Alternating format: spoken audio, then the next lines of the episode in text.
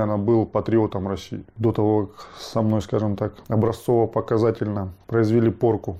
Я свято верил в честь офицеров, в слово мужчины. Когда с этим столкнулся, когда офицеры Следственного комитета при мне там угрожали моему адвокату подкинуть наркотики, когда там рассказывали всякие гадости моей жене, когда пытались машиной Следственного комитета столкнуть мою мою мать с дороги, когда генерал Липатов с пеной у рта кричал на мою жену, на мою мать. Все это, скажем так, розовые очки сняты давно, нету никакой чести офицеров. Подлецы, негодяи, коррупционеры, ублюдки.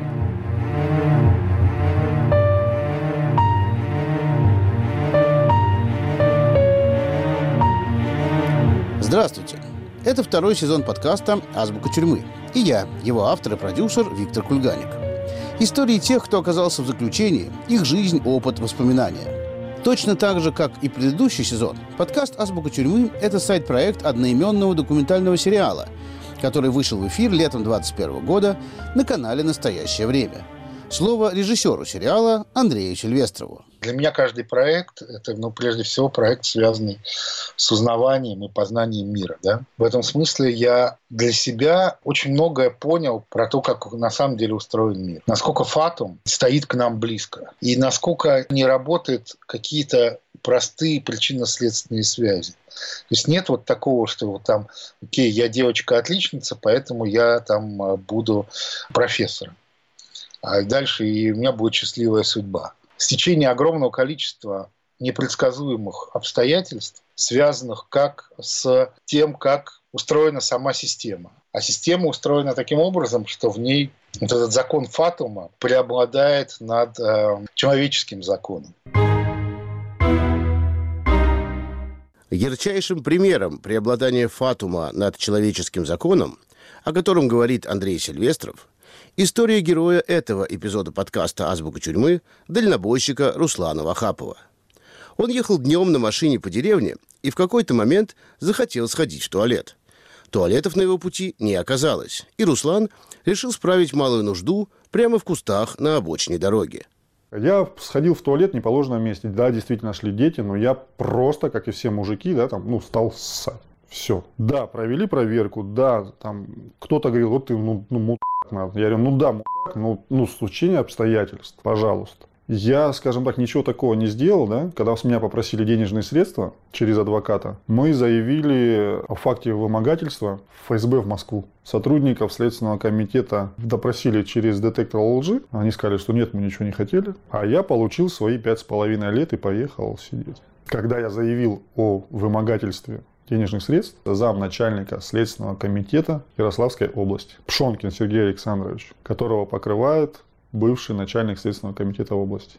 Все, круговая порука. Он неприкасаемый. Сам Пшонкин у себя в кабинете мне сказал, ты посмел, ты хотел посадить моих сотрудников, теперь посажу я тебя. Надо будет, я повешу на тебя сколько угодно эпизодов, дел, но ты у меня сядешь он мне лично говорил и угрожал, да, он мне в лицо говорил то, что надо будет, я повешу на тебя 10 эпизодов, мальчиков, девочек, кого угодно, но ты у меня сядешь. То есть э, мое уголовное дело – это рук дело одного человека, который просто был обижен на меня очень сильно. Вот и все.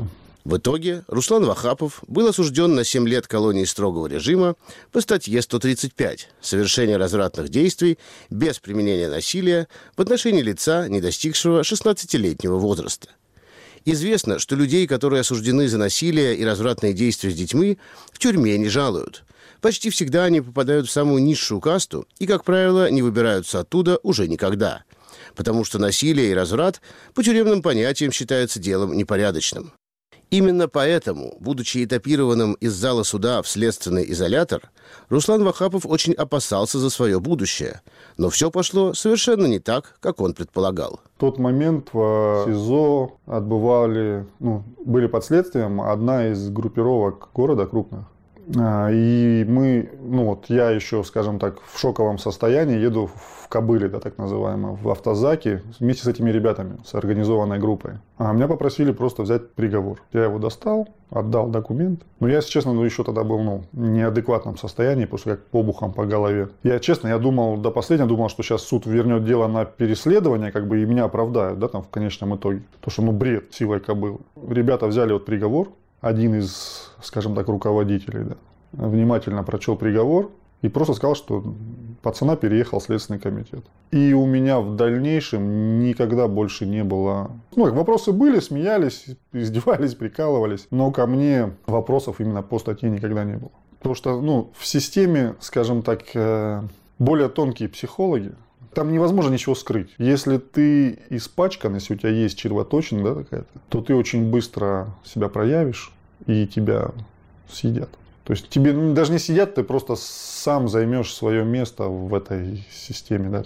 Внутренний закон, он более, знаешь, как, как у нас все в России, да, э, уравновешивается. Если наша власть не может уравновесить жизнь, то появляются своеобразные Дон Кихоты, там, Робин Гуды, да, которые уравновешивают это. Система уравновешивает. Если на свободе тебя растерзали, там, убили, то в системе это будет понятно все. Очень интересно наблюдать за сильными мира всего, которые вот просто там небожители, да, попадают в систему ФСИН, и как они скукоживаются, сжимаются, приспосабливаются, сгнивают, там, кто-то наоборот открывает глаза на все, что происходит вокруг. Потому что система ФСИН, это, знаешь, это я вот не устаю всем, каждому там говорю, то, что система ФСИН – это маленькое отражение того, что происходит у нас в стране. То есть возьми любую колонию по стране, да, вот, ну, вот в любую заходишь, и в принципе можно при, пере, перенести вот э, параллель со страной.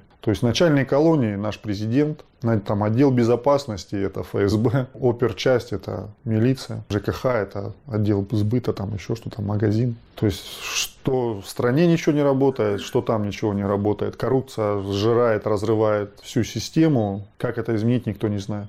С людьми, отбывающими заключение, у Руслана Вахапова сразу сложились нормальные человеческие отношения. Чего нельзя сказать про администрацию колонии. Да, у меня не сложились отношения с администрацией. С самого начала.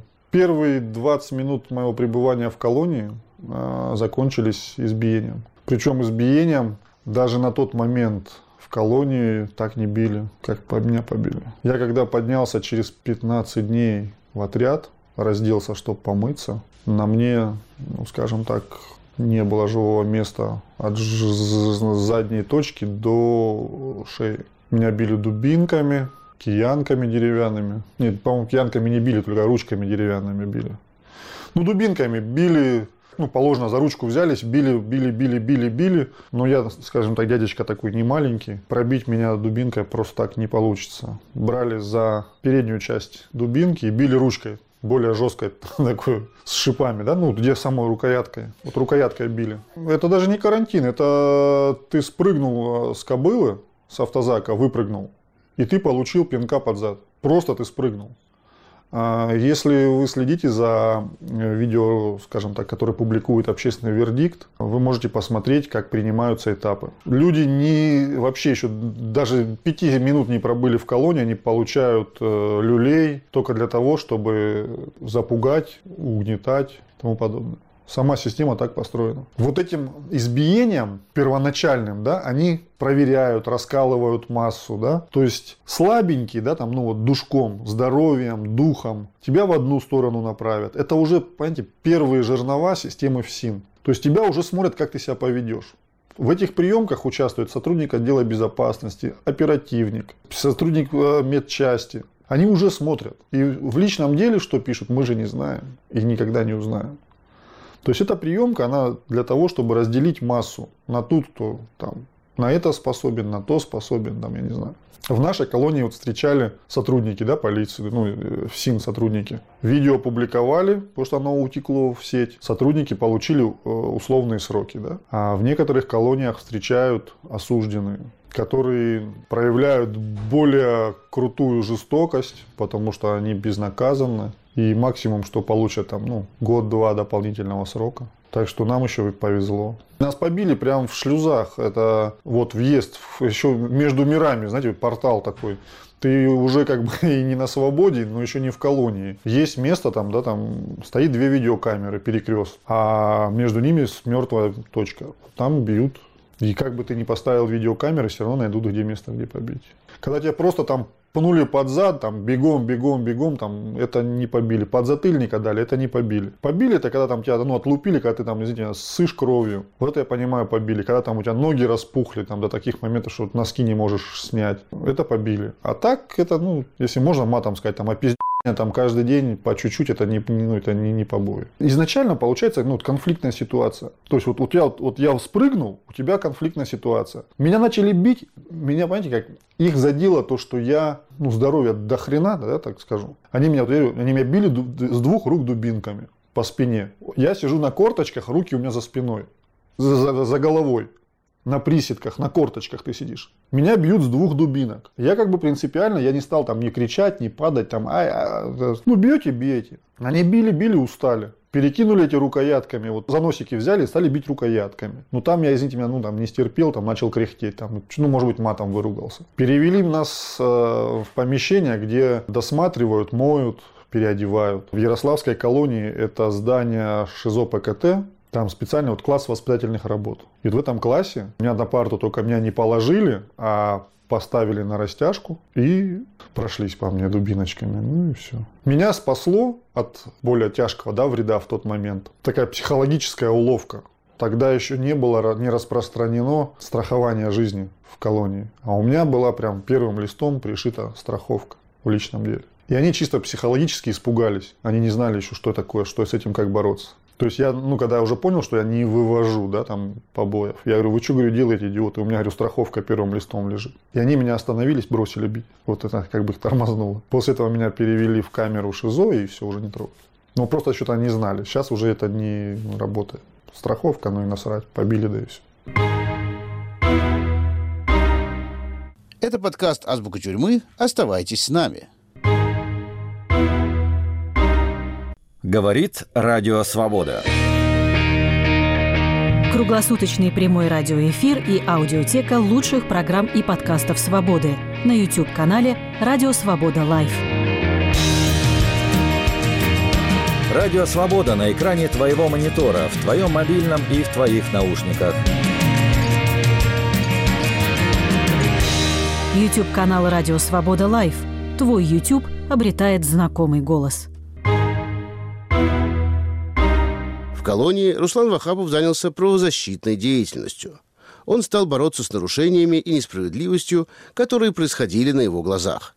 Вахапов заявлял о пытках, которыми подвергались заключенные, и о хищениях администрации колонии. Я за пять лет, я дважды побывал в Буре. Барак усиленного режима, ну, камерного типа. Это тюрьма в тюрьме. ШИЗО то же самое, только ты находишься там, ну, в строгих условиях отбывания наказания, в камере сидишь.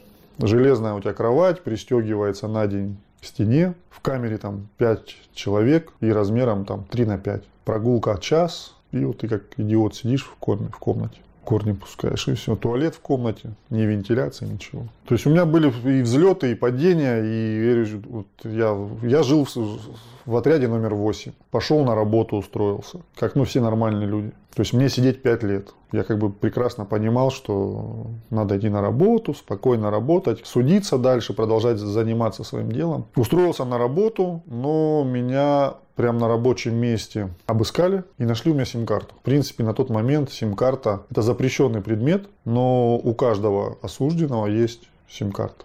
Во-первых, это кошелек твой, ты можешь перевести денежные средства с баланса и купить там, начиная от пачки сигарет, заканчивая одеждой. Ну и плюс, естественно, средства для звонков домой. А почему меня обыскали? Потому что я пришел к э, начальнику колонии на прием и на листке бумаги расписал, сколько примерно сотрудники ФСИН, колонии именно ИК-1, воруют продуктов питания в месяц. Прямо вот по пунктам.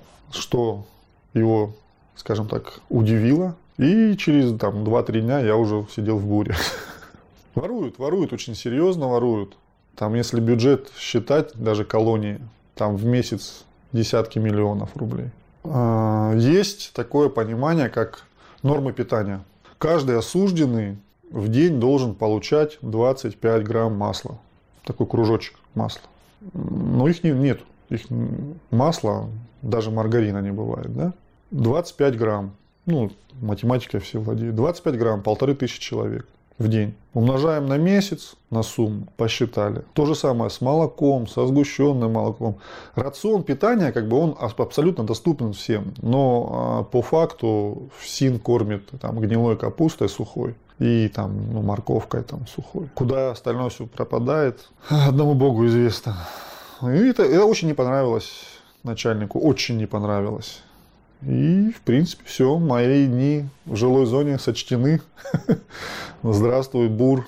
Четыре месяца Бура, потом год Суса, или полтора года СУСа. Строгие условия содержания. Отряд э, закрытый, доступа не имеют. Это знаешь, когда я рассказываю вот за одну минуту все, а это все происходило пошагово. Во-первых, я, например, заступался, приехал этап, инвалида третьей группы избили, сломали ключицу. И не накладывают ему гипс. Руслан звонит в прокуратуру через маму. Ну, звонок матери, мать звонит в прокуратуру. Начинает жаловаться. Естественно, прокурор звонит в колонию. Опять Вахапов у вас там выделывается. Клички в тюрьме, или, как их еще называют заключенные, погоняла, погремухи, кликухи, присваиваются не только сидельцам. Клички ЗК дают даже надзирателям и сотрудникам лагерной администрации. У каждого есть название, да? Толя член, Валя гад, очко шакала скажем так, э, зависимости от погремухи э, всиновца можно и судить о нем. Если Валя гад, гадина, ну вот он гад, его по-другому не назовешь. Толя член. Стриптизер, он есть, ну он стриптизер, он просто здоровый дядька, он э, чуть, наверное, выше меня ростом и такой пошире в плечах. Кулачище здоровый, размер ноги там, не знаю, там 46 наверное, 47 здоровый. И он такой, он детина ходил. Вот он бил киянка деревянной. Такая деревянная киянка, на ручке на метровой. Вот по как даст нам. Когда, скажем так, от удара из заднего прохода выскакивает у тебя все, все, что можно но и не можно. Во-первых, запоминающиеся, да, там вот характеристики сразу. Уже человек знает, как с ним это общаться. Можно, нельзя. У кого-то безобидный, там, у кого-то робот, Кузя, прыщ, рыжий, там один из них, там, брусничный тетерев, до такой степени, там, ну, он всиновец, ну, никакой, вот брусничный тетерев, он как он ходит, он бу-бу-бу-бу и все седло, ну, задница вот такая здоровая. Также их называют всякими гадкими словами в зависимости от того, что кто как себя ведет. Не хочу называть их. В основном, в основном нормальные были. Вот у нас, например, была такая у нас вот Светлана Александровна и Наталья, по-моему, Александровна. Это вот, э, знаете, как одну женщину плохо называли, погремуха у нее плохая, не буду говорить. А по факту она только людей спасла, именно вот зеков. То есть я уже не говорю, там, передозировка наркотиков, это вообще легко, там, укол один и все. А она именно откачивала. И откачивала, бывало так, что 40 минут качает до приезда скорой. И откачивала. То есть и она не бросала. Кто бы там ни был, обиженный, козел, блатной, она именно качает. Именно, ну, она как специалист, она огонь. Как человек, ну, не очень, да, может быть, там, с кем-то не, не, не, это, не ладит. А как специалист хороший. Наталья вот Александровна, да, тоже ее, знаете, как тоже такая картинка такая сразу всплыла. Сидишь в камере, второй этаж. До калитки из жилой зоны примерно метров 50. И вот ключи щелк, щелк, ну по времени примерно, знаешь, 11 часов дня. Это идет медик перед обедом. Щелк, щелк и так запах женских духов. Наталья Александровна идет. Вот это все, это сто процентов она. Ну и все, ну, знаете, такая немножко, скажем так, она идет это как ну, такой лучик света, добра, что-то хорошее. Сейчас, может быть, витаминку даст тебе, там, ну, там сказать, эй, там негодяи, там, вот хулиганы опять вы там на, на, начудили. Ну, такая добрая нотка. Хоть какая-то, знаете, как цветная в серых стенах. Для многих заключенных самым главным, а зачастую единственным фактором, который поддерживает их моральный дух, являются люди, которые ждут их на воле. Семья, родители, дети – Руслан Вахапов в подкасте «Азбука тюрьмы» рассказывает о том, что такое долгая разлука и как ее перенести.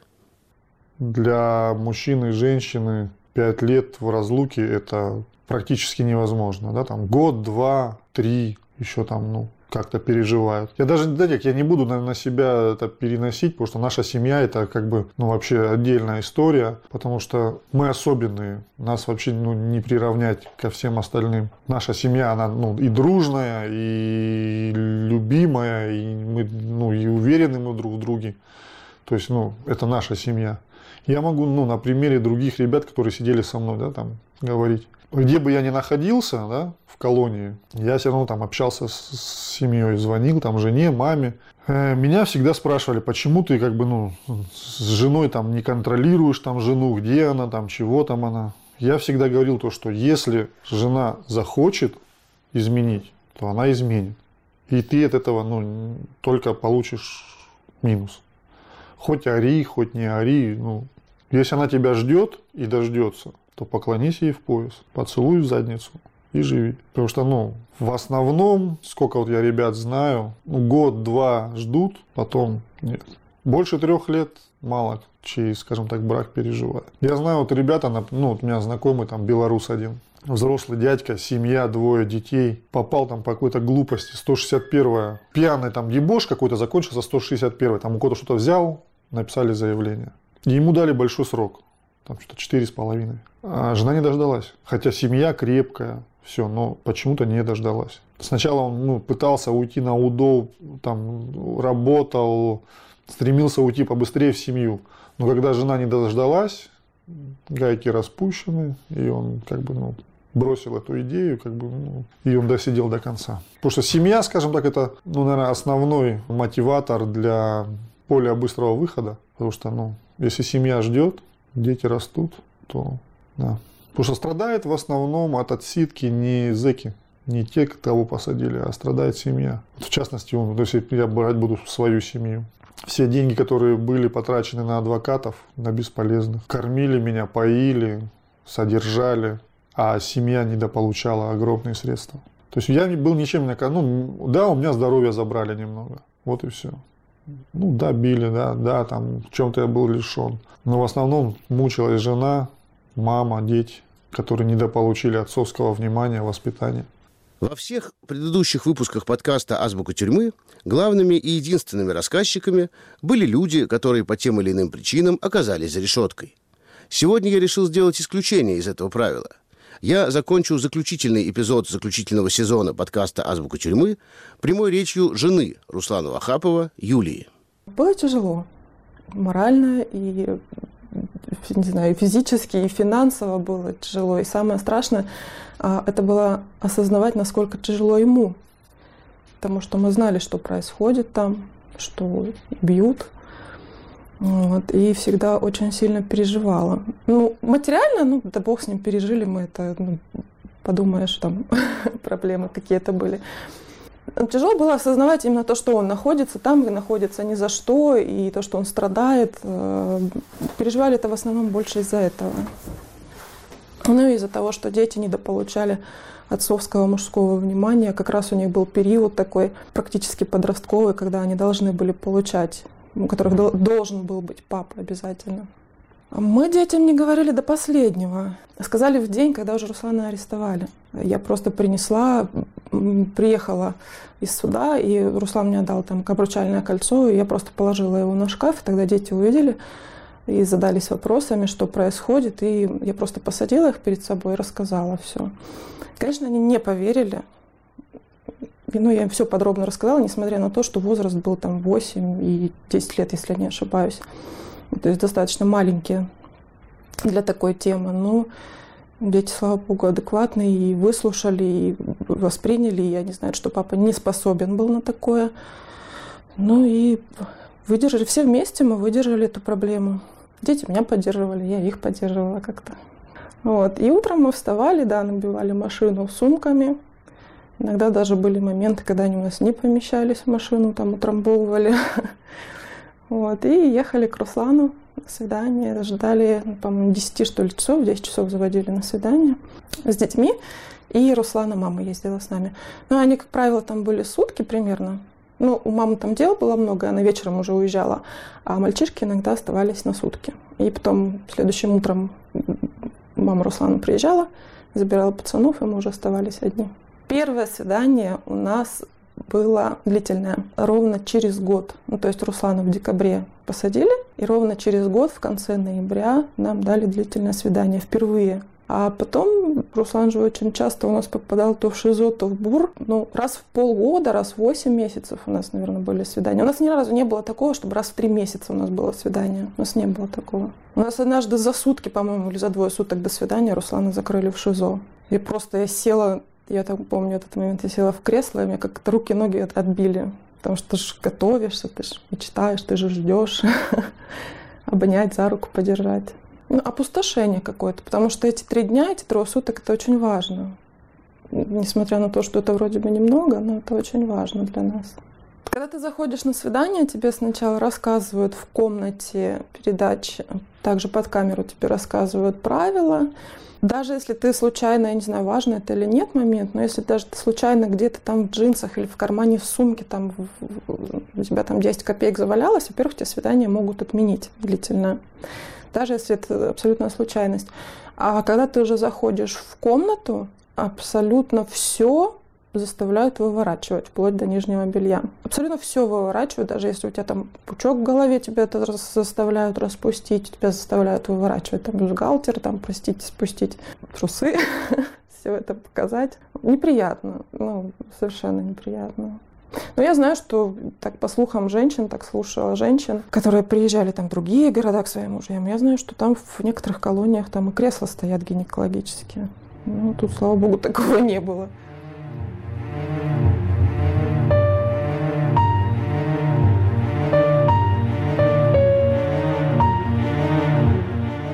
Это был второй сезон подкаста «Азбука тюрьмы» и его автор и продюсер Виктор Кульганик – Напомню, что полностью сериал «Азбука тюрьмы» вы можете посмотреть на YouTube-канале «Настоящее время док» и на сайте currenttime.tv. Там же вы можете прослушать этот подкаст. Еще вы найдете этот подкаст на сайте свобода.орг и на различных стриминговых платформах.